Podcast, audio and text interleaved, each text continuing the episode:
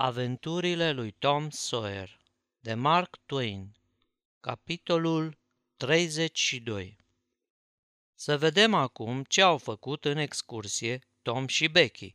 Au umblat împreună cu ceilalți pe sub bolțile întunecoase, privind minunile cunoscute ale peșterii, minuni botezate cu nume destul de pompoase, salonul, catedrala, palatul lui Aladin și așa mai departe – Apoi începuse joaca de avați ascunselea, la care au luat parte cu însuflețire. În cele din urmă, Tom și Becky se cam săturaseră de zbenguială și au pornit la plimbare de-a lungul unei galerii întortocheate.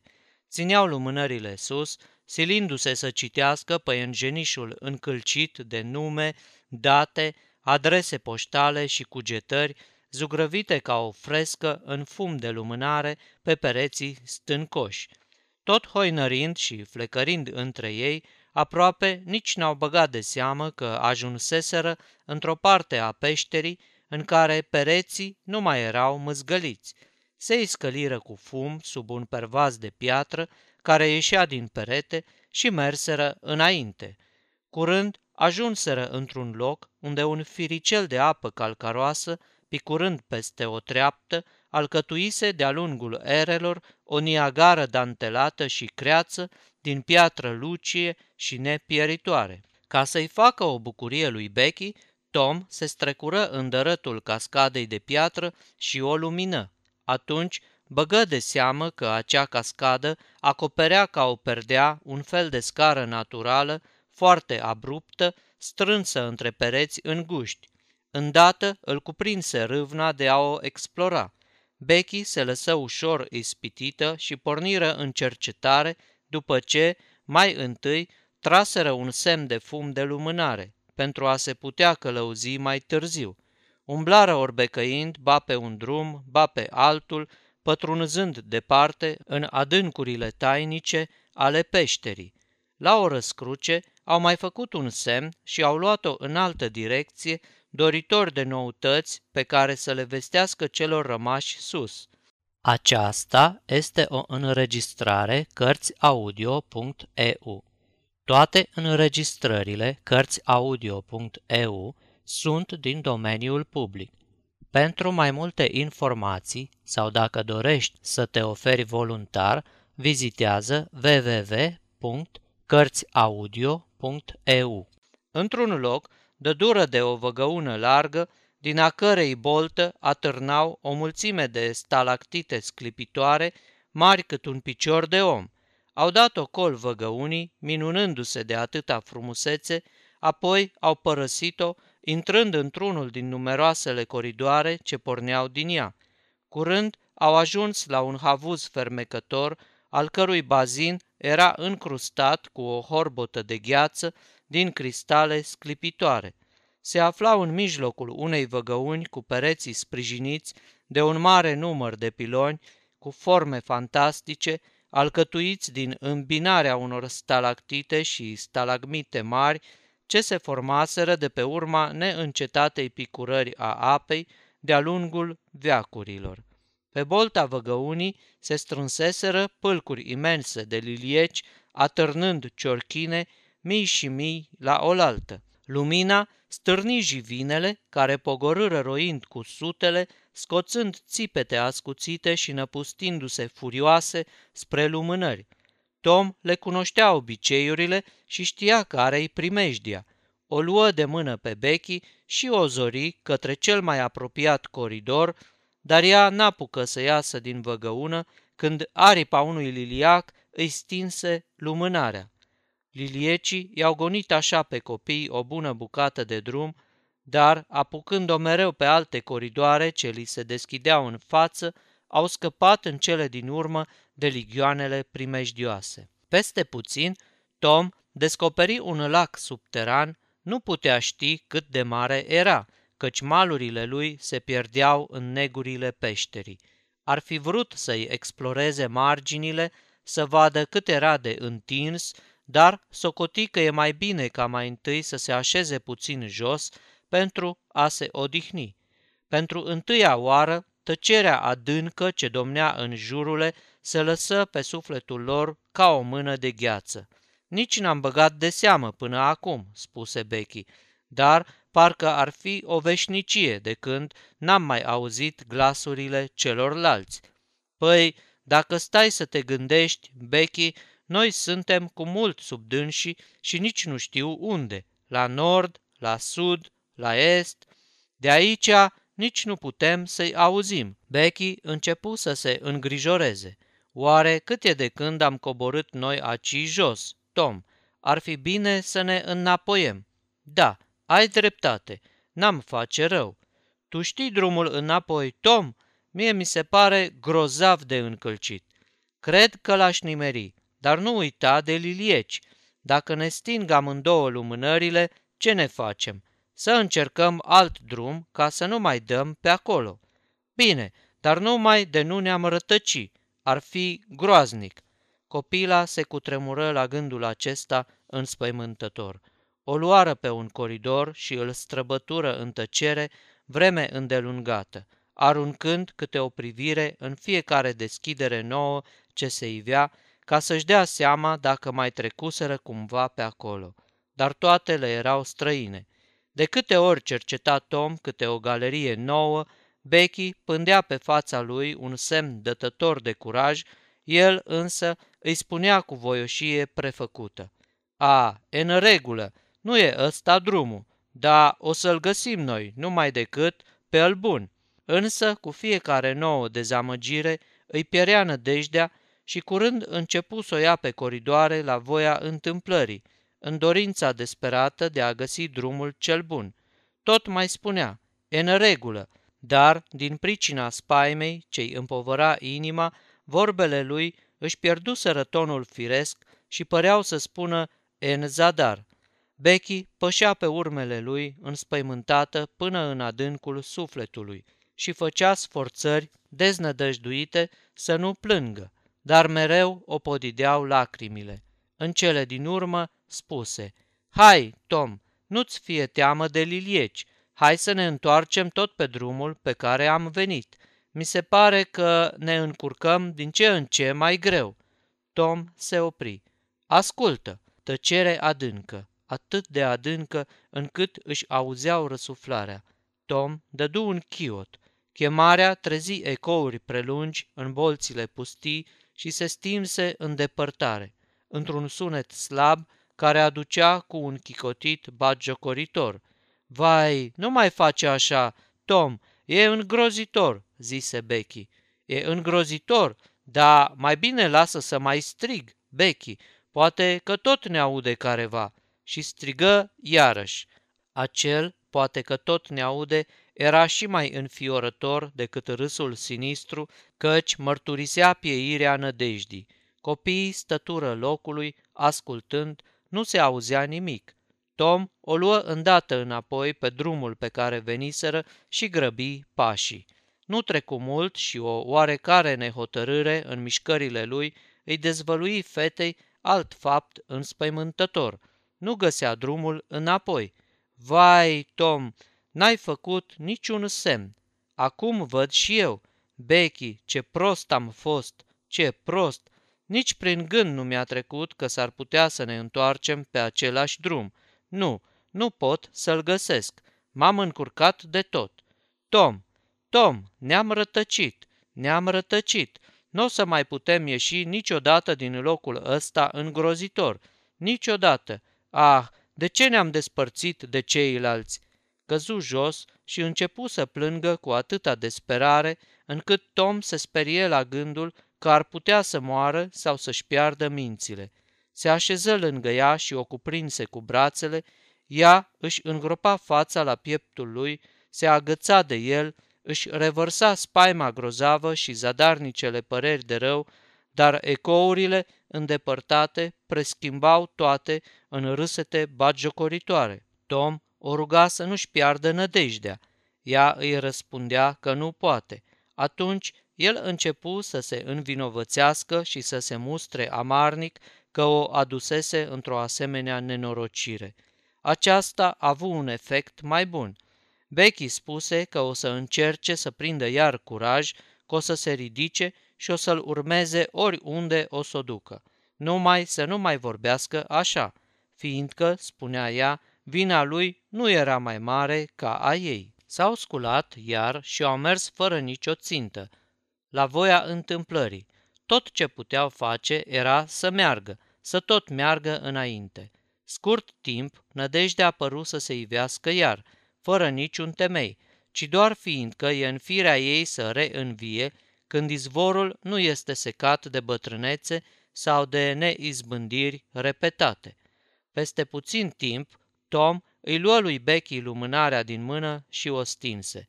Era o economie de mare însemnătate. Nu fu nevoie de cuvinte. Becky înțelese numai decât și nădejdea îi se spulberă din nou. Știa că Tom avea în buzunar o lumânare întreagă și încă vreo trei sau patru capete și totuși se gândea să facă economie. Nu trecu mult și oboseala începu să-și ceară drepturile. Copiii încercau să nu țină seama de ea. Era groaznic să te gândești să șezi jos când timpul devenise atât de prețios. Mergând într-o direcție oarecare, indiferent încotro, înaintau cel puțin și s-ar fi putut să dea de drumul cel bun, dar să stea jos ar fi însemnat să-i spitească moartea, să-i scurteze truda. În cele din urmă, plăpândele mădulare ale fetiței nu mai voiră să o ducă. Ea se așeză și Tom se odihni alături de ea. Vorbiră despre casă, despre prietenii de acolo, despre paturile lor moi și mai ales despre lumină. Becky plângea și Tom se străduia în fel și chip să o încurajeze, dar toate îmbărbătările lui se tociseră și parcă sunau a bătaie de joc. Fata era atât de istovită încât, în cele din urmă, a țipi. Tom se bucură, ședea și se uita la fața ei trasă și vedea cum se destinde și se înseninează sub înrăurirea unor vise plăcute. Curând îi miji pe obraj un zâmbet stăruitor. Chipul ei pașnic răsfrângea oarecare liniște și alinare în propriul lui suflet și gândurile sale începură să rătăcească spre timpuri trecute și amintiri ca din vise. Era cufundat în gânduri, când Becky se trezi râzând voioasă, dar în aceeași clipă râsul îi încremeni pe obraz și fu urmat de un geamăt. Ah, cum de-am putut să dorm? Ce bine era să nu mă fi trezit niciodată. Nu, Tom, nu, n-am vrut să zic asta. Nu te mai uita așa la mine. Nu o să mai vorbesc așa. Îmi pare bine că ai dormit, Becky. Acum o să fii odihnită și să vezi că o să găsim drumul și o să ieșim. Să încercăm, Tom, dar am văzut în vis un ținut așa frumos, cred că acolo o să ajungem. Nu se știe, nu se știe. Ai curaj, Becky, și haide să mai încercăm. Se sculară de jos și merseră iar, mână în mână, deznădăjduiți. Încercară să-și dea seama de cât timp se aflau în peșteră. Li se părea că trecuseră zile și săptămâni de când erau acolo. Dar nu, era cu neputință, lumânările nu se sfârșiseră încă. După o vreme îndelungată, nici nu mai știau cât trecuse. Tom stărui să pășească încet și să asculte cu atenție, din cotro se auzea picuri de apă. Trebuiau să găsească un izvor. Curând găsiră unul și atunci Tom spuse că era timpul să se mai odihnească. Amândoi se simțeau frânți de oboseală. Totuși, Becky spunea că ar putea să mai meargă puțin. Se miră că Tom nu voia. Nu înțelegea de ce. Se așezară jos. Cu puțin lut, Tom lipi lumânarea de peretele din fața lor. Îndată începură să-i frământe gândurile. Nici unul nu scotea o vorbă. În cele din urmă, Becky rupse tăcerea. Tom, mi-e foame de nu mai pot. Tom scoase ceva din buzunar. Mai știi ce e asta? Pe chipul fetei se ivi umbra unui surâs. E torta noastră de nuntă, Tom. Da, aș vrea să fie mare cât o roată, fiindcă-i tot ce avem. O pusesem deoparte din excursie, Tom, ca să vedem ce visăm după ce o mâncăm, cum fac oamenii mari cu torta de nuntă, dar pentru noi o să fie praznicul de... nu-și rosti gândul până la urmă. Tom împărți prăjitura. Becky mâncă cu poftă, pe când Tom doar ciugulea din jumătatea lui. Apă rece aveau din belșug pentru a-și încheia ospățul. Peste puțin, Becky fu de părere să o pornească iar. Tom rămase o clipă tăcut, apoi întrebă. Becky, ai să fii cu minte dacă îți spun ceva? Becky păli, dar răspunse că are să fie. Uite, Becky, trebuie să rămânem aici unde e apă de băut. ăsta e ultimul muc de lumânare. Becky dădu frâu liber lacrimilor și tânguirilor. Tom se străduia din răsputeri să-i dea curaj, dar nu prea izbutea. Tom, spuse Becky într-un târziu. Da, Becky, ce e? Au să vadă că lipsim și au să vină să ne caute. Da, or să ne caute, sigur că or să ne caute. Poate ne caută și acum, Tom? Da, și eu cred că s-ar putea să ne caute și acum. Așa sper, că ne caută. Când au să bage de seamă că lipsim? Când or să se întoarcă la vaporaș? Cred. Tom, până atunci s-ar putea să fie întuneric. Oare au să bage de seamă că noi n-am venit? Știu și eu. În tot cazul, o să bage de seamă maică ta de cum s-or întoarce ceilalți.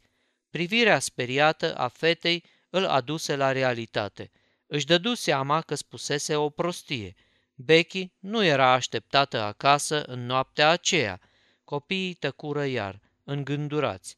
În clipa următoare, o nouă criză de deznădejde a fetei îi dovedi lui Tom că se gândise la același lucru, ca și el. A doua zi, fiind duminică, s-ar fi putut să treacă jumătate din dimineață până să descopere doamna Thatcher că Becky nu era la doamna Harper. Copiii își pironiră ochii asupra mucului de lumânare, urmărind cum se mistuie încet. Nemilos, văzură cum rămâne în cele din urmă un crâmpei golaș de feștilă, văzură flacăra neputincioasă înălțându-se și coborând, și iar înălțându-se și coborând, sulul subțire de fum, suind și stăruind o clipă în vârf. Apoi puse stăpânire pe toată îngrozitoarea beznă. Cât timp a mai trecut până ce Becky să-și dea nelămurit seama că plângea în brațele lui Tom, nici unul dintre ei n-ar fi putut spune. Tot ce știau era că, după un timp ce le păruse nesfârșit de lung, se treziră amândoi uluiți din nesimțirea somnului, pentru a-și da curând iar seama de nenorocirea lor. Tom spuse că s-ar putea ca între timp să se fi făcut duminică, poate chiar luni. Încercă să o facă pe Becky să vorbească, dar mâhnirea ei era prea mare. Pierduse orice nădejde. Tom îi aminti că de mult trebuie să se fie observat lipsa lor și că, fără îndoială, cei de acasă își și căutau. Are să strige, poate vine cineva. Încercă, dar ecourile îndepărtate vuiau atât de înfricoșător în beznă, încât renunță. Ceasurile se scurgeau zadarnic. Foamea începu iar să-i chinuie. Mai rămăsese o parte din jumătatea de prăjitură a lui Tom. Au împărțit-o și au mâncat-o. Dar acum parcă le era și mai foame ca înainte. Biata fărâmă nu făcuse decât să le ațâțe pofta. Deodată Tom exclamă, St! Ai auzit?" Amândoi ascultară cu încordare. Se auzea un sunet stins ca o chemare de la mari depărtări. Tom răspunse într-o clipă.